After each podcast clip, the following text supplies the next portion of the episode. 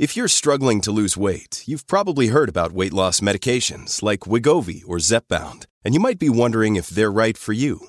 Meet PlushCare, a leading telehealth provider with doctors who are there for you day and night to partner with you in your weight loss journey. If you qualify, they can safely prescribe you medication from the comfort of your own home. To get started, visit plushcare.com slash weight loss. That's plushcare.com slash weight loss. plushcare.com slash weight loss.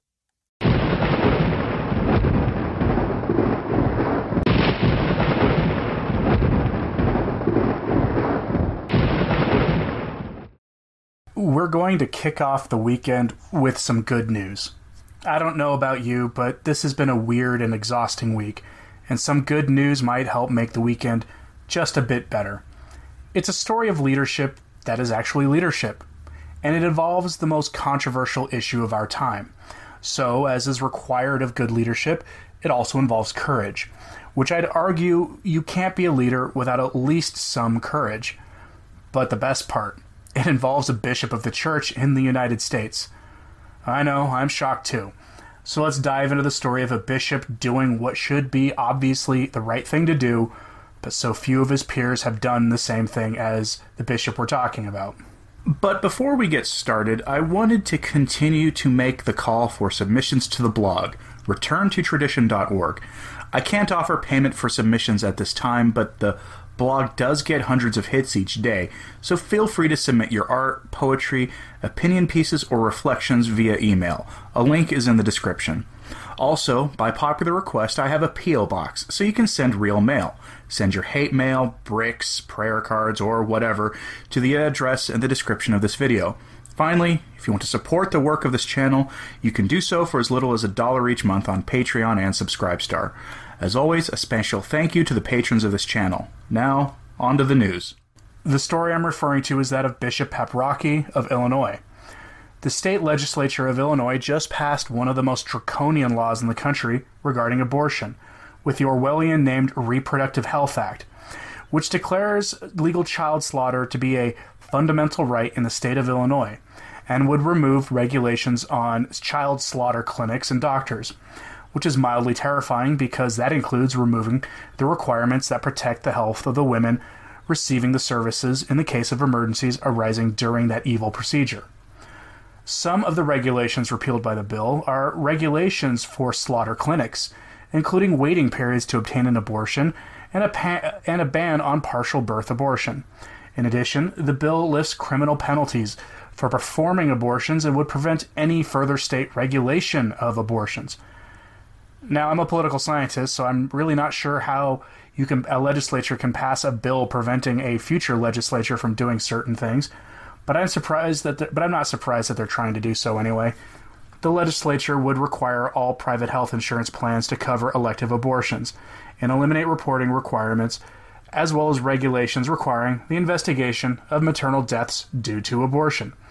So, true to form, these people are going to treat the legal slaughter of babies as just another health issue, joining several other states in making pacts with the devil.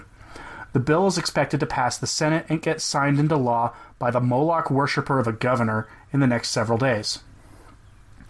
Our story of courage comes from Bishop Paprocki, who declared that state legislative leaders may not be admitted to Holy Communion in his diocese, and that Catholic legislators who voted for legislation promoting abortion meaning not just this bill, but all recent abortion related bills, should not present themselves to receive Holy Communion until they've first gone to confession.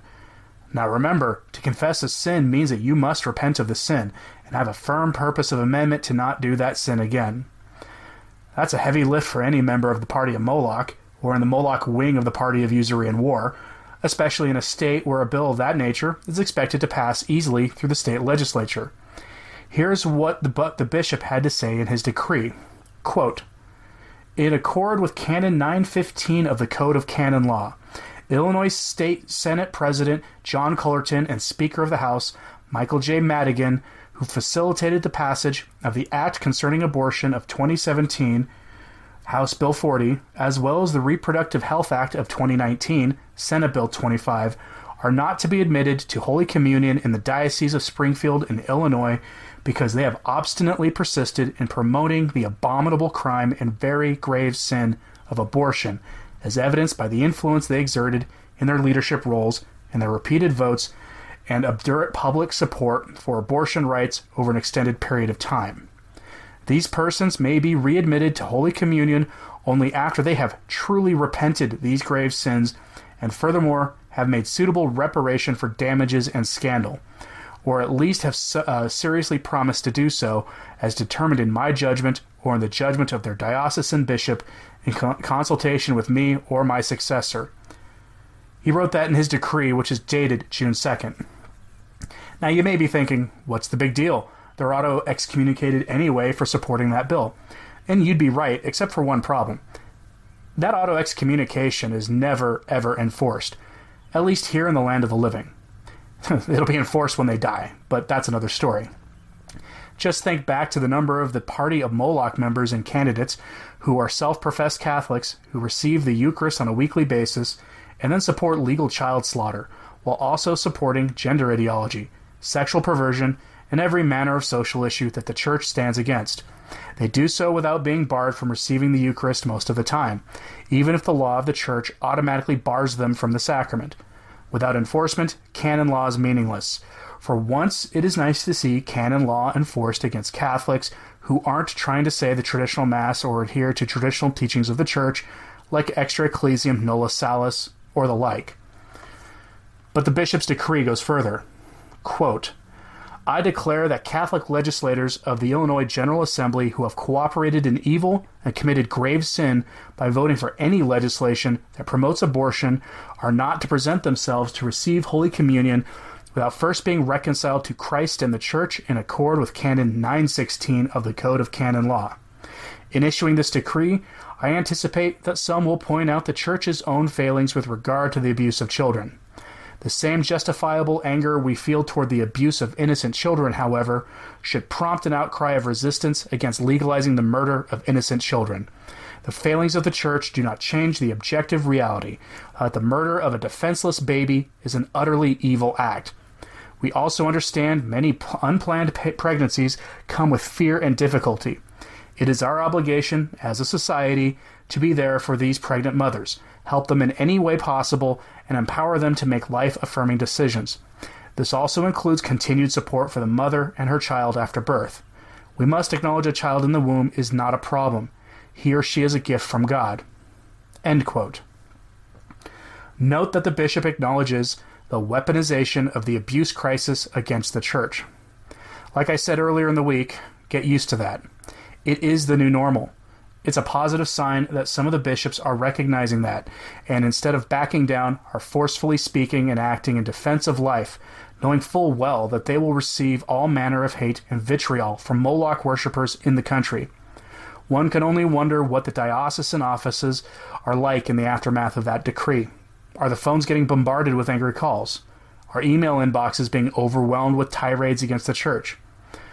The example this week of Father Ke- Kevin Cusick is illustrative. On Twitter, Father Cusick decided to tweet a series of messages saying things like, Women should dress modestly at Mass, including having shoulders covered, and that sort of thing, only to be overwhelmed with the most satanic hate imaginable, including homosexual pornographic imagery, accusations that the priest himself is a sexual predator, and the kind of hate more broadly that only comes with demonic influence.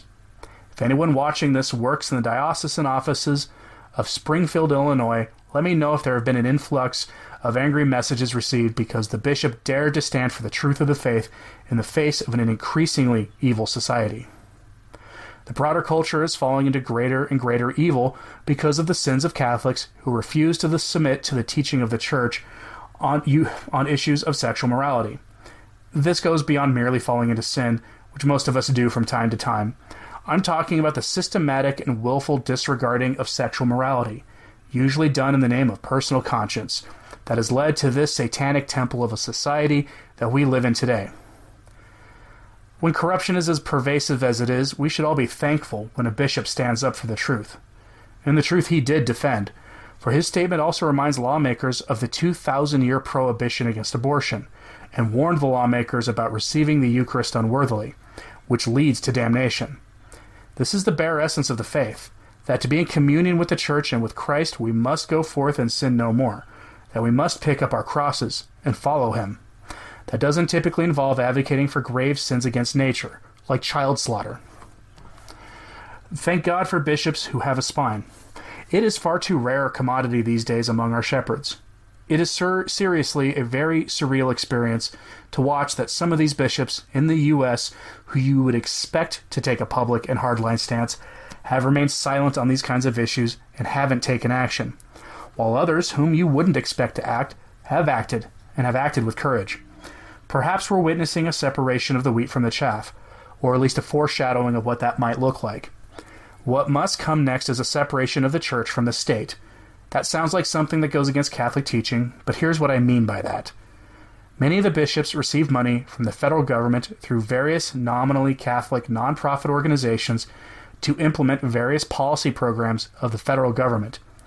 One of the more notorious of these is refugee resettlement, a program for which the USCCB receives hundreds of millions of dollars each year. There are other programs too that show that our collection offerings mean little to the bishops. What must come next is a rejection of the federal funds by the bishops because of the evil nature of many of these programs, even if they seem on the surface to be in line with the values of the church. Federal funding muzzles the bishops. You would be very hesitant to criticize or work against your paymaster if they paid you enough money to fund the bulk of your diocesan operations each year. And that is how the money works.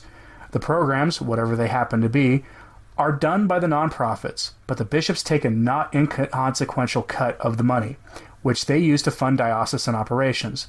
The more corrupt ones are likely skimming off the surface. If you've ever wondered how these bishops can afford some of the things that they do, that may be how they afford their lifestyle. That money needs to stop. I'm hopeful that it will stop, especially as the investigations into the corruption of the hierarchy continue. I am confident that we would have more bishops with the courage to speak out as they should against legal child slaughter or First Deadly Sin Month or the normalization of pornography or the normalization of pedophilia that we see happening or anything else you can think of if they weren't muzzled by the various federal grant programs the nonprofits they oversee receive, which are reviewed annually eh, for compliance. Remember what sacred scripture says about the love of money, and then thank God for brave bishops. Thank you for listening and for your support. If you want to support my work, there are options in the description of this video. I ask that people continue to pray and do acts of penance for the liberation and exaltation of the Church. I'm Anthony Stein. Viva Cristo Rey.